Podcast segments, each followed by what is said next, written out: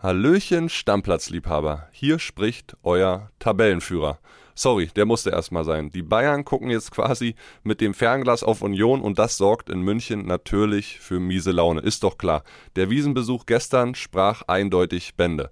Wir reden in dieser Folge drüber, genauso wie über die halbwegs positiven Nachrichten für Marco Reus und den BVB. Die Sonntagsspiele sind auch nochmal Thema und es gibt wie jeden Montag die ein oder andere ziemlich steile These von uns. Ich bin Kilian Gaffrey. Stammplatz. Dein täglicher Fußballstart in den Tag. Es ist Montag, Freunde, und selten hatte ich so gute Laune nach einem Wochenende wie jetzt. Meine Unioner haben den Vorsprung auf die Bayern ausgebaut. Fünf Punkte sind es jetzt. Und meine Laune ist noch umso besser, weil mein lieber, treuer, wundervoller Arbeitskollege und Podcastfreund André Albers wieder hier ist, zurück aus dem Urlaub. Immer noch mit Gips sehe ich, André.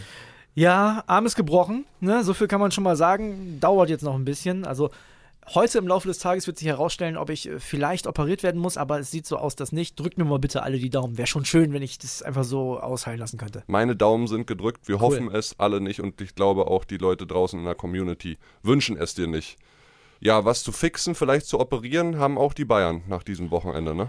Absolut. Ich weiß nicht, ob man da mit der Nadel ran muss, aber ich denke, dass die Bayern sich auf jeden Fall in den nächsten Wochen mal hinsetzen werden. Denn ja, verloren gegen Augsburg. Da habe ich nicht mit gerechnet. Ich habe mich da ja mal wieder, man kennt mich, weit aus dem Fenster gelehnt. Aber ich bin nicht umsonst ziemlich schlecht in unserem Stammplatz Kick-Tippspiel. Man sollte nicht auf mich hören. Nee, also der Kollege Max Schraller hat es ja gesagt, ne? Der FC Augsburg ist wie Likör 43 mit Milch. Man denkt erstmal, wow, ganz entspannt und irgendwann knallt's und tatsächlich war es wieder so. Ja, und man muss vielleicht nicht mit der Nadel ran, aber mit dem Nagelsmann. Boah, der war richtig schlecht, aber der ist mir jetzt so eingefallen.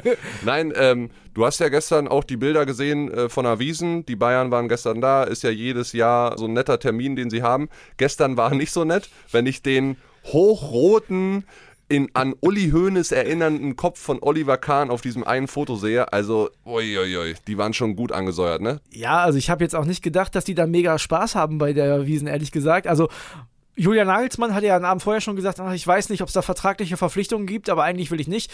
Ja, es gab vertragliche Verpflichtungen, hat man äh, dem Sponsor deutlich angesehen, dass der sich gefreut hat. Da gab es ein paar Facebook- und Instagram-Posts. Ja, und dementsprechend äh, sahen die Bilder dann auch aus.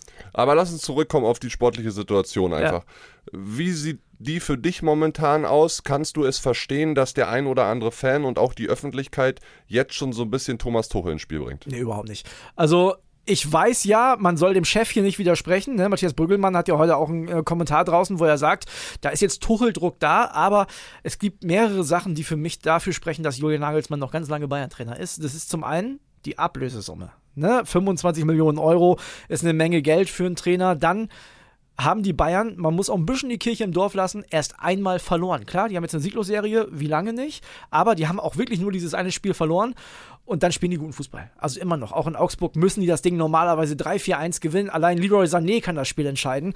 Manuel Neuer auch zwei dicke Chancen am Ende noch gehabt. Also Torchancen waren genug da. Die Dinger müssen halt irgendwann rein. Und ich finde, Kili, wir sollten uns auch einfach mal freuen, dass die Bayern momentan nicht alles gewinnen, denn das wird noch oft genug passieren. Du, ich freue mich total äh, darüber. Ich muss aber dazu sagen, Ablösesummen sollten im Fußball oder gerade bei Bayern München, werden die wahrscheinlich nie so eine große Rolle spielen, ob sie jetzt einen Trainer entlassen oder nicht. Das gleiche gilt fürs Gehalt.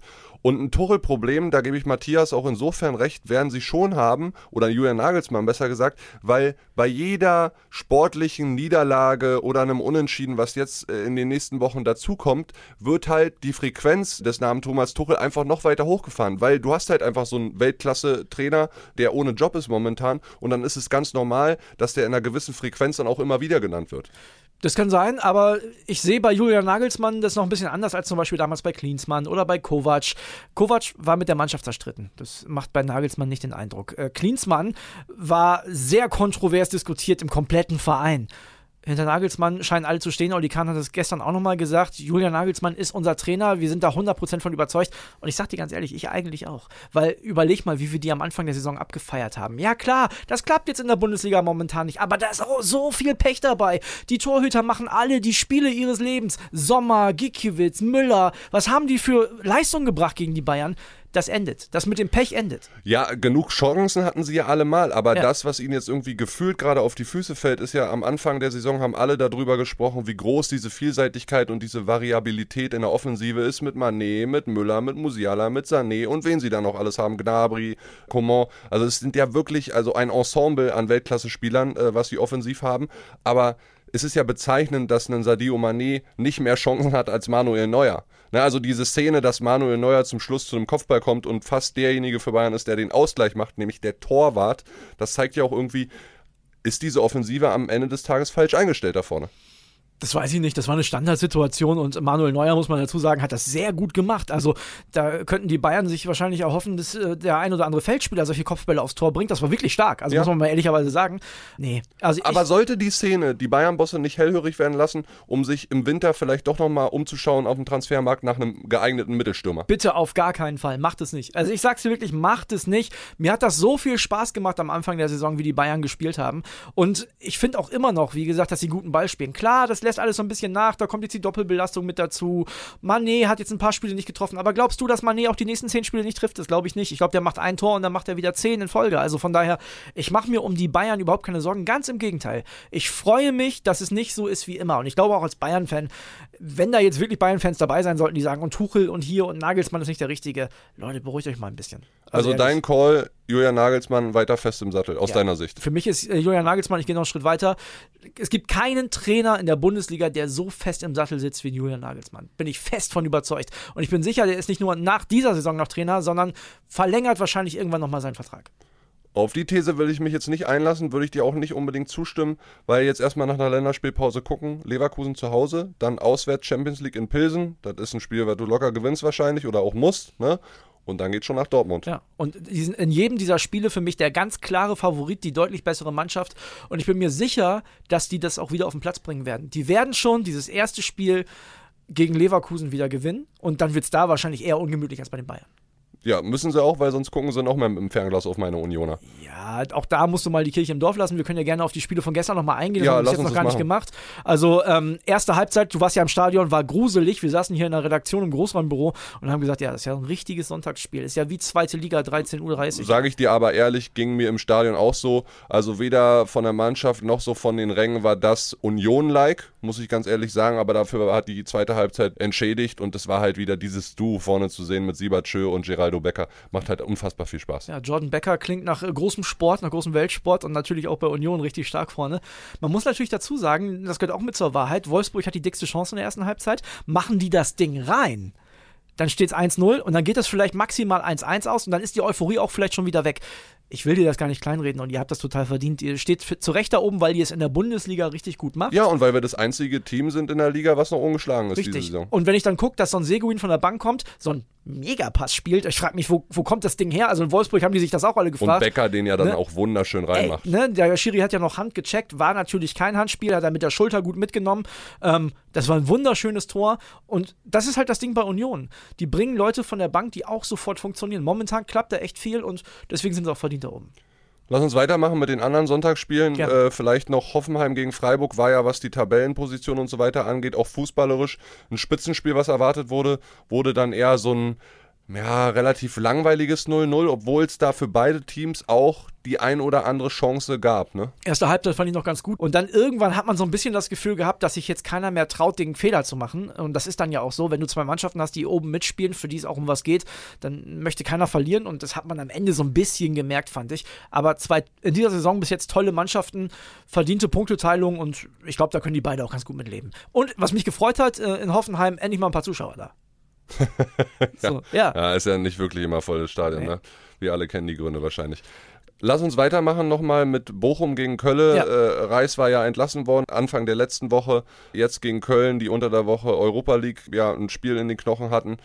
Am Ende ein 1-1. Du musst ein bisschen drüber erzählen, weil ich war da noch auf dem Rückweg von Union man muss ganz ehrlich sagen, also die Bochumer haben jetzt nicht die super Trendwende geschafft. Das war jetzt kein spielerische, keine spielerische Glanzleistung unter Butcher. Ganz im Gegenteil, also die gehen wirklich aus dem Nichts mit 1 in Führung. Das war sehr unglücklich, wie der Hector den Schmitz anschießt und äh, dann ja so, so ein kleines Pannentor landet das Ding einfach im eigenen Netz. Und die Kölner waren schon, so fair muss man sein, drückend überlegen, auch vor allem dann in der zweiten Halbzeit 1-1 fast noch zu wenig. Meiner macht noch den Ausgleich, aber normalerweise, wenn man sich das ganze Spiel anguckt, den Ballbesitz, die Chancen und auch was für Möglichkeiten die Kölner hatten, müssen die das Ding eigentlich gewinnen. Ja, wäre aber auch ein wichtiger Sieg für die Kölner. Klar, für die Bochumer auch, aber vor allen Dingen auch für die Kölner gewesen, weil ich habe mal eine Statistik gelesen. Köln hat nur eines der letzten sechs Bundesligaspiele gewonnen. Fühlt sich eigentlich gar nicht so an, muss ich ehrlicherweise sagen. Nee, ich habe ja auch immer mal wieder darüber gesprochen, dass die Kölner auch so ein bisschen Schiedsrichterglück hatten, beziehungsweise Videoschiedsrichterglück. Und gestern hatten sie halt so ein bisschen Eigentorpech ähm, und auch Abschlusspech. Ja, ich habe ja gesagt, sowas gleicht sich in der Saison vielleicht auch immer wieder aus. Und ja, wir sind vielleicht von den Kölnern noch so ein bisschen verwöhnt aus der Conference League, wo die das gut gemacht haben. Jetzt in Bochum, wie gesagt, hätten sie auch gewinnen müssen, aber sie werden das verschmerzen können. Ja. Verschmerzen können wird der BVB den Ausfall von Marco Reus wahrscheinlich nur schwer. Äh, die gute Nachricht für alle BVB-Fans und für alle Fans der Nationalmannschaft, weil wir hoffen natürlich, dass er mitfahren kann zur WM, ist erstmal, es ist nur ein Außenband gerissen von dreien. Also das ist, glaube ich, ganz okay. Edin Terzic rechnet mit einer Ausfallzeit von drei bis vier Wochen. Das würde bedeuten, er ist Ende Oktober, Anfang November wieder fit und äh, einsatzfähig dann sollte es auch reichen Richtung WM noch, ne? Ja, das sah ja ganz schlimm aus und alle haben ja schon das Schlimmste befürchtet. Mats Hummels nach dem Spiel gesagt, der Knöchel, der war schon richtig dick. Marco Reus ne, mit Hände vorm Gesicht. Und in der Halbzeit der Art transportiert genau, worden. Genau, also da haben alle das Schlimmste befürchtet. Also erstmal freut mich das für den Jungen, also für Borussia Dortmund und auch für den Jungen, dass er nicht so schwer verletzt ist. Ich bin ganz ehrlich zu dir, ich weiß gar nicht, ob Marco Reus bei der WM so eine große Rolle spielen würde. Dafür ist der Kader, glaube ich, mittlerweile ein bisschen zu gut. Und Marco Reus, ja, hat eine, keine schlechte Form gehabt, aber ich weiß nicht, ob der da in die erste Elf drängt. Wahrscheinlich nicht. Das werden wir wahrscheinlich alles nochmal besprechen, wenn es näher an die WM geht genau. und wir den Kader haben. Aber die Frage mal gestellt auf die Ambitionen von Borussia Dortmund. Glaubst du, dass Borussia Dortmund ohne ohne Marco Reus die nächsten drei bis vier Wochen, wo ja auch noch zwei Wochen Länderspielpause jetzt dazwischen sind, ist es ja das Gute für die. Wichtig, ja. Ähm, dass sie sportlichen Qualitätsabfall haben ohne ihn? Auf jeden Fall. Also wir werden ja jetzt auch noch darüber diskutieren, wie es da im Sturm weitergeht. Das äh, machen wir jetzt ja gleich auch noch. Ähm, dahinter ist es aber mindestens genauso wichtig. Klar, die haben gute Leute, die haben den Brand, die haben Gio Reyna. Der muss sich jetzt mal wieder beweisen, ne? Ja, genau. Und äh, ich, ich glaube, jetzt auch Adeyemi kommt jetzt langsam wieder rein und so. Wenn die Jungs alle fit bleiben, dann kann man das für ein paar Wochen auffangen, gerade wenn auch diese, diese Pause mit dabei ist. Der wird wahrscheinlich jetzt gegen die Bayern fehlen. Das wird ärgerlich sein für den BVB, bin ich mir sicher. Ja, aber könnte jetzt für den BVB auch eine wichtige Phase sein, was die Zukunft angeht, um zu sehen, okay, es kann auch ohne Marco Reus funktionieren. War in der Vergangenheit ja immer mal wieder so, dass sie längerfristig ja. auf ihn verzichten mussten. Aber es ist ja auch so, der ist jetzt nicht mehr der Jüngste, Mats Hummels auch nicht. Du musst natürlich die Weichen für die Zukunft stellen und kannst jetzt schon mal ganz gut gucken, wie machen es halt diese jungen Leute wie Reina, wie Adeyemi, wie Brandt und so weiter. Und dann kannst du auch zeigen, dass es auch ohne Marco Reus geht. Das Problem beim BVB ist ja so ein bisschen, es ist ja auch nicht so, als würde man das nicht auch mal längerfristig versuchen können oder wollen, aber die sind ja auch alle immer verletzt beim BVB, der hat ja so ein Verletzungspech, der BVB. Ähm, da kann man nur hoffen, dass auch ein Rainer zum Beispiel, von dem ich super viel halte, weil er ein genialer Fußballer ist, dass der jetzt mal ein bisschen fit bleibt, dass er nicht der Nächste wieder in dem Lazarett ist, weil das wäre sehr, sehr ärgerlich. Aber lass uns doch mal auf die Stürmersituation kommen, ne? denn das ist ja auch ein Ding, worüber wir nochmal sprechen wollten. Du weißt ja, ich bin ein Riesenfan von Yosufa Mokuko und ähm, ich finde, Anthony Modest hat bis jetzt beim BVB sehr große Probleme gehabt, sehr oft einfach wie ein Fremdkörper gewirkt ja. und für den wird es jetzt eng. Ja, sage ich dir ganz ehrlich, und ich habe da auch meine steile These äh, rund um Modest Mokoku ist, dass nach der Länderspielpause, es geht dann gegen Köln, mhm. ja, und das ist ja der Ex-Verein von Anthony Modest, und ich sage dir, ich glaube, Anthony Modest wird dort auf der Bank erstmal Platz nehmen. Mokoku wird seine Chance von Anfang an bekommen. Ich glaub, es wäre nur fair für den Jungen und dann wird der BVB auch erstmals dieses Problem bekommen, wie verhält sich Anthony Modest dann? Weil das ist natürlich so eine, in Bayern würde man jetzt sagen, Watschen. Äh, die tut dann richtig weh, wenn du gegen den Ex-Verein nicht von Anfang an auf, auflaufen darfst. Gerade so wie das dann auch zum Schluss auseinandergegangen ist. Da will er bestimmt als allen beweisen. Erst recht Steffen Baumgart und so. Also, aber ich glaube, Edin Terzic sollte jetzt langsam dann auch mal Yusufa Mokuku das Vertrauen geben, weil der Junge ist heiß. Und er ist jetzt einfach ein Derby-Held. Das darfst du nicht vergessen. Das ist jetzt nochmal ein anderes Standing, was er auch hat, ja. Er hat dieses erlösende 1 zu 0 gemacht. Ja, also ich bin ja in dem Punkt bei dir, dass Mokuko auf jeden Fall jetzt von Anfang an spielen muss. Ne? Ich glaube, er kriegt es noch nicht gegen Köln. Also ich glaube, die werden, das wird Modests letzte Chance, glaube ich.